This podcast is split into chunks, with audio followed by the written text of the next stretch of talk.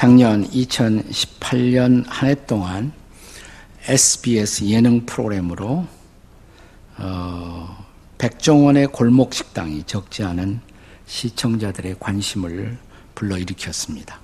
금년에도 계속 되고 있는 것으로 알고 있습니다만은 최근에 그 자영업 중에 폐업 업종 1위가 요식업이라고 합니다.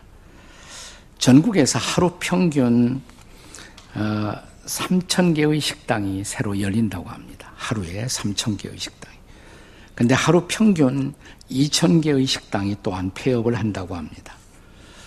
그래서 그동안 3대 어, 천왕 푸드 트럭으로 식문화의 활성화를 선도하고 새로운 창업 신드롬을 불러일으키는 장사의 달인 백종원 씨와 그 사단이 이 죽어가는 식당들 살리기에 도전한 것입니다.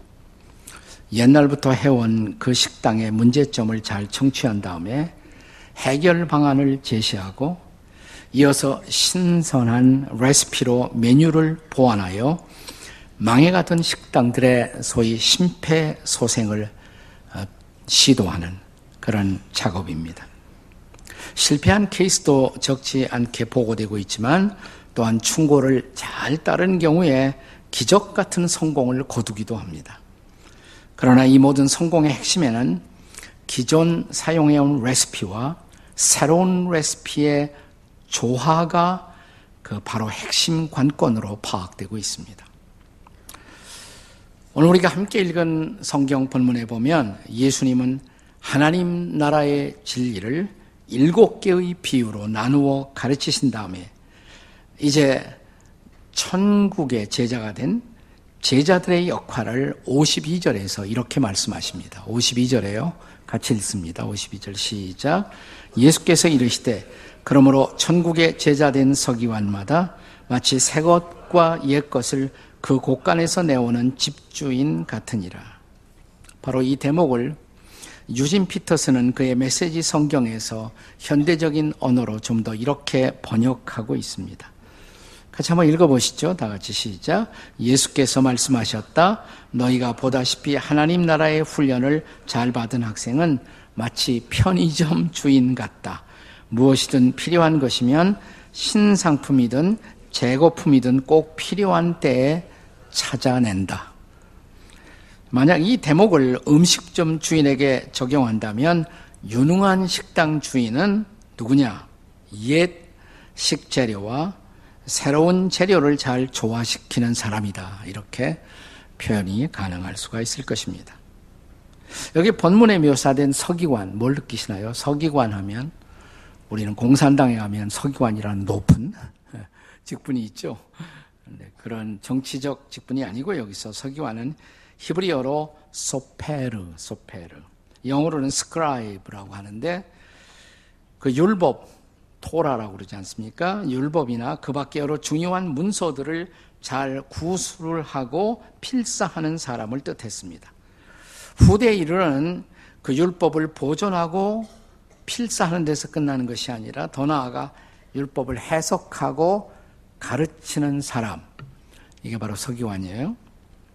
자, 유명한 학사 에스라가 바로 그런 사람이었습니다. 에스라 7장 10절을 한번 읽습니다. 같이 읽습니다. 시작.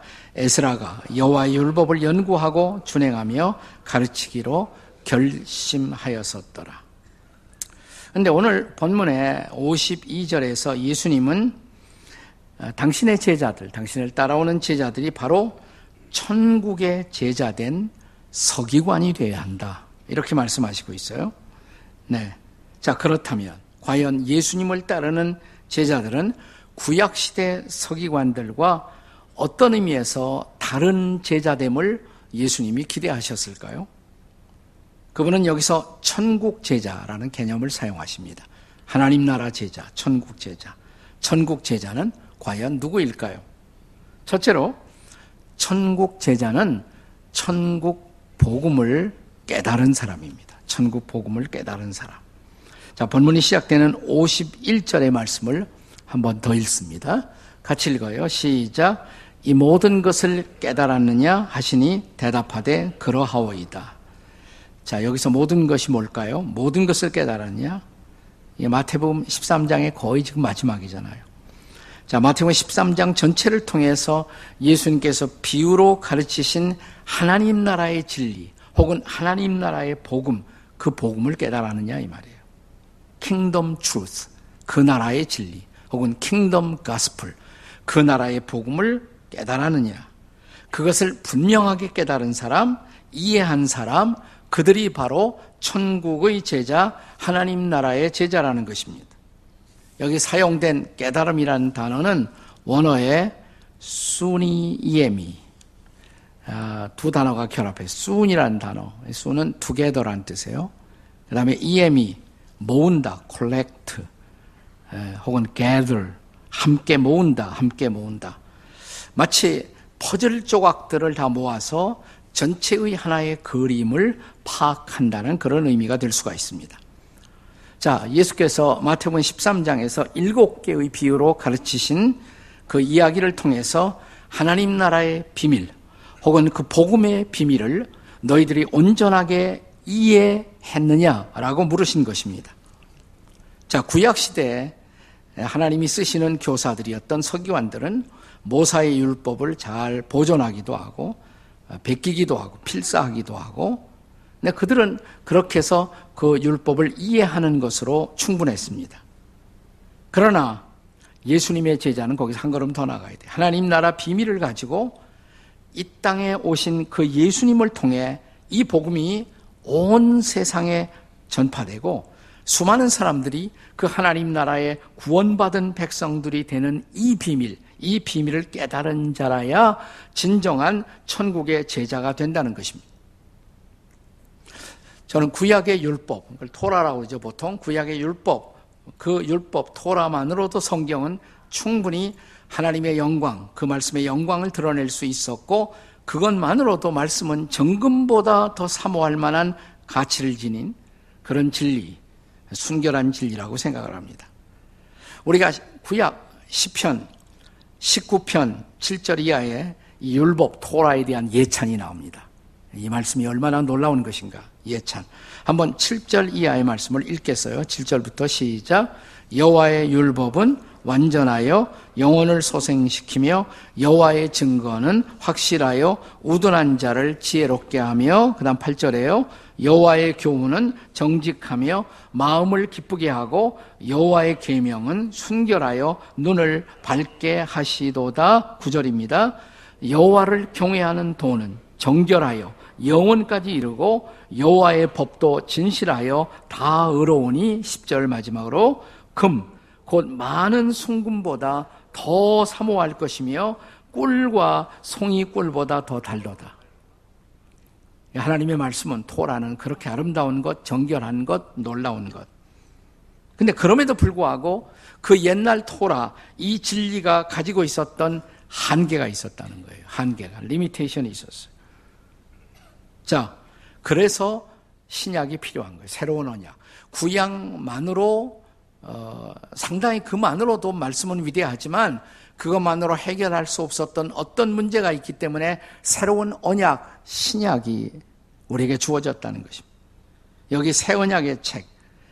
자, 신약의 필요성을 자, 로마서 3장 23절 이하에서 함께 그 말씀을 보겠습니다. 자, 로마서 3장 20절 같이 읽습니다. 시작. 율법의 행위로 그의 앞에 의롭담을 얻을 육체가 없나니 율법으로는 죄를 깨달음이라. 자, 율법이 귀한 것인데 율법은 죄를 깨닫게 해요. 근데 깨닫게 하는 데서 끝나요. 이게 문제예요. 21절 시작. 이제는 율법 외에 하나님의 한 의가 나타났으니 율법과 선지자들에게 증거를 받은 것이라. 그게 뭘까요? 22절 시작. 곧 예수 그리스도를 믿음으로 말미암아 모든 믿는 자에게 미치는 하나님의 의인이 차별이 없느니라. 아멘. 율법은 귀한 것이지만 율법을 보면 볼수록 내 죄가 드러나요. 고민이 생겨요. 근데 거기서 끝난다 이 말이죠. 근데 그 율법이 증거했던 장차 오실 예수님, 그 예수님을 통해서 그 예수님을 믿을 때 우리는 이 죄를 사함받는단 말이죠. 그리고 의롭담을 얻어요. 믿음으로 의롭담을 얻어요. 네. 이것이 복음이란 말이죠.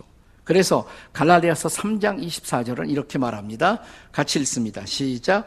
이같이 율법이 우리를 그리스도에게로 인도하는 초등교사가 되어 우리로 하여금 믿음으로 말미암아 의롭다함을 얻게 하려 함이라. 아멘. 그 율법이 죄를 깨닫게 해요. 아니 내가 죄를 어떻게 하면 좋지? 그때 아 네가 해결할 수 없는 죄 문제를 해결하시고 저 하나님이 예수님을 보내셨다. 구세주인 예수님. 그를 믿을 때 죄 사함 받고 그를 믿을 때 우리가 의롭담을 얻는다. 이게 복음이란 말이죠. 자, 그래서 골로새서 2장 2절에 보면 골로새서 2장 2절에서 이 그리스도를 하나님의 비밀이라 그랬어요. 그리스도가 하나님의 비밀이다. 이게. 예. 또 고린도전서 1장 30절의 말씀을 읽어 보십시오. 자, 같이 읽습니다. 고린도전서 1장 30절 시작. 예수는 하나님께로부터 나와서 우리에게 지혜와 의로움과 거룩함과 구원함이 되셨으니 누가 예수가 우리의 의로움이 되시고 예수가 우리의 거룩함이 되시고 예수가 우리의 구원이 되시고 아멘. 이 비밀을 깨달아 안 자가 바로 예수의 제자, 천국의 제자라는 것입니다. 일찍 예수님의 제자 요한은 사도 요한은 그래서 옛날 언약의 말씀 토라예요. 옛날 언약의 말씀 그것과 구약 율법과 새로운 언약의 말씀 복음 신약 복음의 그 상관성을 요한복음 1장 17절에서 이렇게 선포하셨죠. 자, 같이 읽습니다. 시작.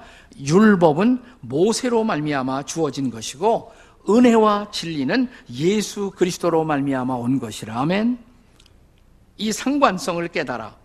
그러니까 구약의 율법과 신약의 복음의 상관성을 깨달아 한 사람이 예수님의 제자다. 예수님의 제자. 그리고 예수가 선포한 그 나라, 하나님 나라의 제자라는 것입니다. 그렇다면 정말 우리는, 여러분과 저는 그의 나라의 제자, 예수님의 제자가 되셨을까요? 이게 중요한 거예요. 이것을 깨달았느냐, 이 말이죠. 신약이 필요한 이유. 구약만이 아니라 신약이 필요했던 이유. 네. 이거 왜 이렇게 두꺼워, 그냥. 예? 신약이 필요한 이유가 있다, 이 말이죠. 자, 그런데 천국의 제자는, 예수님의 제자는 거기서 한 걸음 더 가야 돼요. 두 번째로, 누가 그 나라의 제자냐? 천국 제자는 누구냐? 천국 복음을 배우고 가르치는 사람입니다.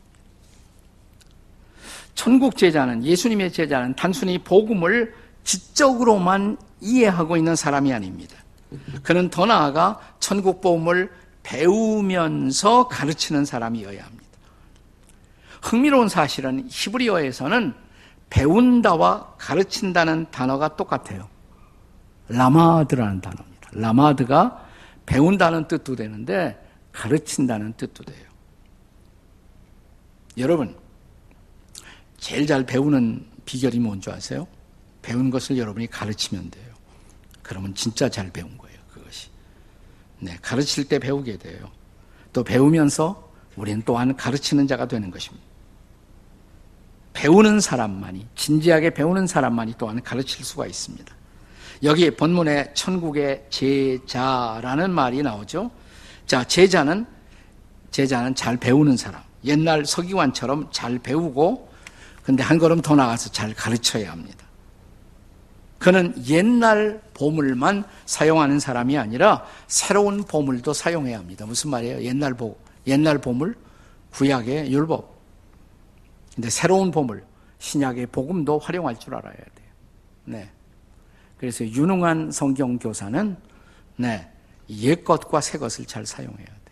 여러분 가만히 주의 깊게 이렇게 제가 말씀을 선포하는 자리에 오신 분들은 제가 적당한 시간에 가서 구약하다가 신약으로 바꾸고 신약하다가 구약으로 바꾼다는 사실을 깨달으셨습니까? 이걸 깨달은 사람이 진짜 제자예요. 그리고 이렇게 구약과 신약을 조화시키는 사람이 유능한 성경 교사인 것입니다. 네. 그렇습니다. 그 옛, 그런데 그 옛날 보물, 구약의 율법과 또 새로운 보물, 신약의 복음의 결정적인 차이가 뭐예요? 결정적인 차이는 예수님이 구원이시다. 네, 그거죠. 예수님이 진짜 보물이시다. 예수 그리스도를 통한 용서와 구원의 복음은 구원의 복음은 그리고 이것은 유태인들뿐만 아니라 이방 민족에게도 증거되어야 한다는 사실입니다. 유대인들은 자기들에게만 이 토라가 주어졌다고 생각을 했단 말이에요. 이방인들에게 이 말씀을 나눌 생각을 안 했어요. 근데 예수님은 하나님 나라의 이 비유, 진리를 가르치면서 이 복음은 계속해서 더 많은 사람들에게 전파되어야 한다. 이방인들에게도. 자, 이 놀라운 비밀을 바울은 에베소서 3장에서 즉 이방인들까지 구원받아 그리스도의 몸의 지체가 되는 것 이것이 이 시대를 향한 하나님의 놀라운 비밀이다. 이렇게 말합니다. 에베소서 3장 4절과 6절의 말씀을 함께 읽습니다. 에베소 3장 4절 6절 같이 읽습니다. 시작. 그것을 읽으면 내가 그리스도의 비밀을 깨달은 것을 너희가 알 수 있으리라. 자, 6절에요, 이제.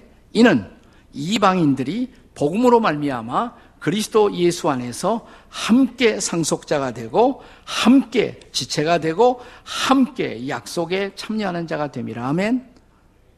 네, 이방인들도 유태인들은 자기들만 하나님의 백성이라고 생각했는데 이방인들도 함께 지체가 되고 함께 상속자가 되고 함께 하나님의 약속에 참여하는 자가 되었다. 이것이 비밀이라 하나님 나라의 놀라운 비밀이에요. 자, 구약 시대, 구약 계시 시대에서 하나님이 쓰신 서기관들, 근데 그 서기관들이 율법을 배우고 그다음에 율법을 그들이 가르칠 때에도 근데 그 가르침이라는 것도 단순한 정보의 전달이나 지식의 전달이 아니었습니다. 자, 우리가 어, 처음에 인용했던 말씀 에스라 7장 10절에서도 에스라라는 서기관이 자, 율법을 어떻게 대했느냐? 자, 다시 한번 보세요. 율법을 연구하여 그 다음 단어는 뭐예요? 준행하며. 근데 율법을 공부할 때 공부를 위한 공부가 아니라 이 말이에요. 공부하고 준행하려고. 자기 삶에서 그대로 지키고 순종해보고 적용해보고 준행하며 그렇게 가르치기로 결심했다. 그러니까 율법을 배우고 가르치는 목적이 지식을 위한 지식, 지식의 획득이나 정보의 축적이 아니라 삶 속에 준행함에 있다는 것입니다. 삶으로 준행함에 있다는 것입니다. 근데 이것은 신약의 계시 시대에도 변함이 없습니다. 자, 신약의 가장 중요한 명령, 그 명령을 우리는 보통 지상명령이다 이렇게 말합니다. 우리에게 맡겨주신 위대한 명령. 마태복음 28장 19절 20절. 다시 한번 읽습니다. 시작. 그러므로 너희는 가서 모든 민족을 제자로 삼아 이제 거기까지만 읽고 20절로 넘어가요. 시작. 내가 너희에게 분부한 모든 것을 가르쳐 지키게 하라. 볼지어다. 세상 끝날까지 너희와 항상 함께 있으리라 하시니라. 자, 여기 20절에서 그냥 가르치라고 그런 것이 아니라 가르쳐 뭐 하라? 지키게 하라 그랬어요. 이 지키게 하라는 말씀을 주목해 보십시오. 가르침 자체가 목적이 아니다 이 말이에요. 지키게 하는 것이 목적이에요. 자, 그러면 지키게 할 가르침, 그건 뭡니까? 하나님 나라의 가르침. 그 하나님 나라의 가치들을 특별히 잘 가르쳐요. 하나님 나라의 가치들. 자, 하나님 나라의 가장 중요한 가치. 자, 로마서 14장 17절. 제가 이 하나님 나라를 얘기하면서 계속 강조한 말씀 중에 하나죠. 같이 읽습니다. 시작. 하나님의 나라는 먹는 것과 마시는 것이 아니요 오직 성령 안에 있는 의와 평강과 희락이라. 네. 그러니까 복음을 받아들인 사람, 예수를 구주와 주님으로 영접하고 복음을 받아들인 사람들에게 이제는 그 나라의 의를 따라 살고 그 나라의 평강, 평화를 따라 살고 그 나라의 기쁨을 따라 살도록 우리가 인도하고 있느냐는 것입니다. 그렇게 살아가는 사람들이 바로 천국의 제자이고 예수의 제자라는 사실입니다.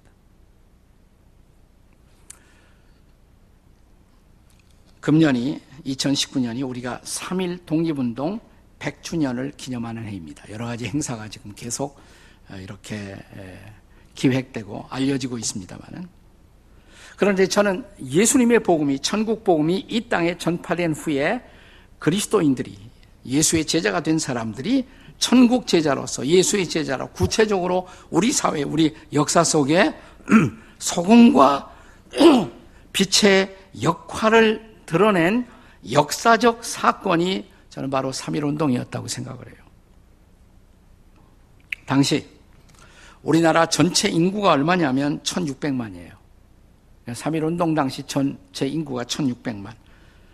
그런데 기독교인은 얼마냐? 24만 명. 전체 인구의 1.5%, 2%가 아직 안 됐어요. 예, 크리스천의 숫자는 적었어요.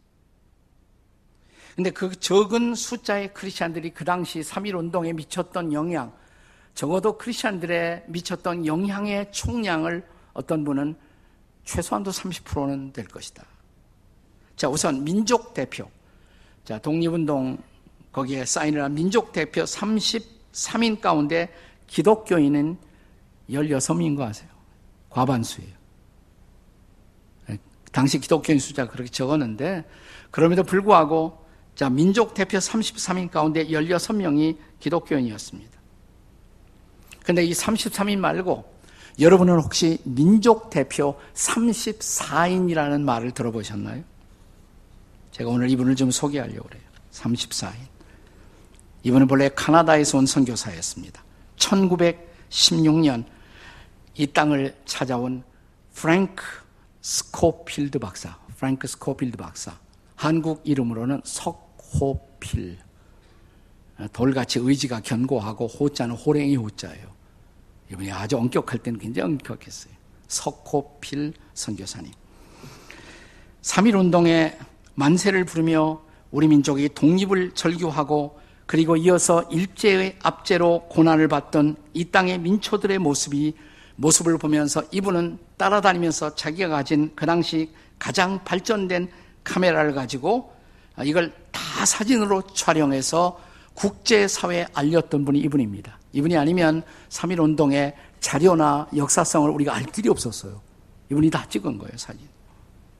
3월 1일 파고다 공원에서 독립만세를 외치던 민중들의 모습, 또 이들 시위자들에 대한 일제의 탄압과 만행의 현장을 알렸고, 그리고 같은 해 3월 3일 운동이고 4월 4월 달에 여기서 멀지 않은 제암리 일대에 그 마을에서 만세 사건이 일어났을 때 그 마을 일대와 한 포판에 있었던 제암 교회를 불살라 버렸습니다. 일제들이. 그 현장을 다 찍었어요. 그 옆에 있는 수촌리 역시 교회 다 찍었어요. 카메라로. 그래서 교회당이 민가들이 일제에서 불타는 모습들 위험을 무릅쓰고 일제의 잔악행위를 사진으로 그리고 역사적 보고서로 남겨서 국제사회에 알렸습니다. 거기서 끝나지 않고 다시 서대문 형무소를 뛰어가서 방문해서 만세 사건으로 투옥된 유한순 여사 등을 위로하고 격려하고 영치금을 거기에 보내고 또 이어서 대구 형무소를 방문해서 당시 독립운동으로 수감되어 고문당하던 한국 여인들에 대한 고문 행위를 당장에 중단하라고 총독부에 요구했습니다. 일본 사람들이 좋아할 리가 없죠. 결국 그 다음에 1920년 이 땅에서 추방되었어요. 그렇지만 추방되어서 카나다에 가서 그는 계속 한국의 독립과 한국인을 돕는 활동을 지속합니다. 그러다가 한국 전쟁이 일어나고 1958년 6.25 전쟁이 끝난 이후에 재떠미게 된 이 땅에 돌아와서 서울대학교 수의학과 외국인 교수 선교사로 그는 다시 이민족을 섬깁니다. 제가 이분에 대해서 주목하는 것은 단순하게 이분이 이민족을 돕기 위한 정치적, 사회적 노력만 한 것이 아니라는 것입니다. 또 대학에 실력 있는 교수였어요. 이분의 그 논문 같은 것은 수의학계에 국제적으로 어필이 되는 최고의 논문들을 썼어요. 그러니까 수의학자로 전 세계적인 학자예요. 그래서 캐나다에 이분이 일하던 그 대학에 가면 아직도 이분을 어, 추앙하고 기리는 여러 자취가 그대로 남아 있습니다. 캐나 토론토에 그 동물원에 가도 거기 한국을 기념하는 공원에 이분의 동상이 있어요. 이번에 스코필드의 동상. 근데 그것뿐만이 아니라 이번은 이렇게 바쁜 삶을 살면서 주말이 되면 금요일, 토요일, 일요일 적어도 세 곳 이상에서 Bible class를 운영했습니다. 성경 공부를, 영어 성경 공부를 가르쳤습니다. 그러면서 이 말씀을 가르치며 젊은이들의 의식을 깨우고 미래의 리더십을, 이 땅의 리더십을 키웠다는 사실입니다. 그는 젊은이들에게 성경 말씀만 또 가르치는 것이 아니라 경제적으로 너무 어려운 이 학생들을 등록금, 생활비를 지급하면서 한때는 한꺼번에 자기의 모든 월급을 털어서 50명의 학생들에게 장학금을 주기도 했습니다. 무엇보다 이 젊은이들이 장차 하나님 나라 가치관을 따라 살도록 그들을 가르칩니다. 특별히 그는 하나님 나라의 의를 따라 공의롭고 정직하게 살 것을 그리고 예수님의 사랑을 따라 사회적 약자들에 대한 긍휼과 애정을 실천할 것을 강조하고 가르쳤다고 합니다. 이 영향을 받고 자라난 당시에 이 성경 공부반의 출신 중에는 고 김근태 의원, 복지부 장관을 지내신 김근태 의원, 이준구 서울대 사회대 교수, 김희준 서울대 자연대 교수, 이삼열 유네스코 사무총장, 그리고 서울대 총장을 거쳐 국무총리를 지낸 정운찬 전 총리, 이들이 다 스코필드의 제자들이었다는 사실. 성경 공부반 제자들이. 정운찬 전 총리는 지금 스코필드 기념사업회 의장으로 섬기고 있습니다. 그분은 1986년 군부 정권 시절에 체육관 선거를 끝내고 직선제를 도입하는 교수 서명에 자기가 주저 없이 사인할 수 있었던 것, 그리고 빈부격차가 심해진 우리 사회에서 동반 성장을 주장하게 된 중요한 원인이 내 스승이신 스코필드 선교사의 영향 때문이라고 고백하고 있습니다. 1970년 4월 12일 스코필드 박사는 81세의 나이로 이 땅에서 눈을 감면서 마지막 유언서를 씁니다. 할 수만 있다면 나를 이 땅에 묻어달라고. 마지막 유언이에요. 그의 장례는 광복회 주체 사회장으로 엄수되었고 그는 외국 사람으로 유일하게 우리나라 국립묘지 애국지사 묘역에 안장됩니다. 여기 보시면 애국지사 프랭크 스코필드라고 써 있어요. 애국지사. 그냥 선교사가 아니라 애국지사 스코필드. 그는 운명하기 며칠 전에 자기의 양아들 같은 제자, 서울대 수의대 이영소 교수를 불러서 자기 주머니에 남아있는 자기의 마지막 총재산 정리를 합니다. 유린 보육원에 1,500달러를 보내달라고. 서울 YMC에 1,000달러를. 그리고 나머지는 장학생들에게 학생들을 위해서 쓰도록 부탁을 합니다. 그가 이런 섬김의 인생을 살게 된 중요한 원인은 성경적 가치와 신앙을 유산으로 남긴 자기의 부친의 영향 때문이라고. 자기 부친이 늘 써서 외우던 시가 있었대요. 이걸 스코필드도 계속 암송했다고 합니다. 평생에 묵상했던 부친이 쓴 시. 이렇게 시작됩니다. 인생에는 두 개의 길이 있다. 우리가 반드시 거쳐가야 할 두 개의 길. 하나는 배려의 길, 하나는 기도의 길이다. 배려의 길은 환경의 압력에서도 힘을 얻게 하고, 기도의 길은 사랑에서 힘을 얻으므로, 이제 하나님의 영을 인도자로, 진리를 그의 길로, 그리고 하나님의 평화를 보호자로 삼고 걸어가는 길이다. 스코필드는 그 길을 걸었습니다. 그리고 그의 제자들에게 그 길을 가야 한다고 가르쳤습니다. 사랑하는 여러분, 이 길이 바로 천국 제자의 길이 아니겠습니까? 이것이 바로 예수 제자의 길이 아니겠습니까? 그는 지금도 우리 한국 사회와 한국 교회를 향한 커다란 울림과 경종을 던지고 있습니다. 우리 사회는 그리고 우리 한국교회는 지금 이런 예수의 제자들을, 천국 제자들을 키워내고 있을까요? 아니면 교회만 오는 사람을 만들고 있을까요? 우리가 교회 와서 정말 흥분해야 할 것, 뭘까요? 말씀을 보고, 내가 이 말씀을 따라 어떻게 살 것인가를 고민하고, 그리고 그 말씀을 붙들고 일어나서 살아가는 사람들을 우리가 정말 키워내고 있는지, 아니면 교회만 나왔다 가는 사람, 그 밖에는 아무것도 다르지 않은 사람들. 이 3일절에 다시 생각하는 또 한 분의 예수님의 제자, 석호필, 스코필드의 울림.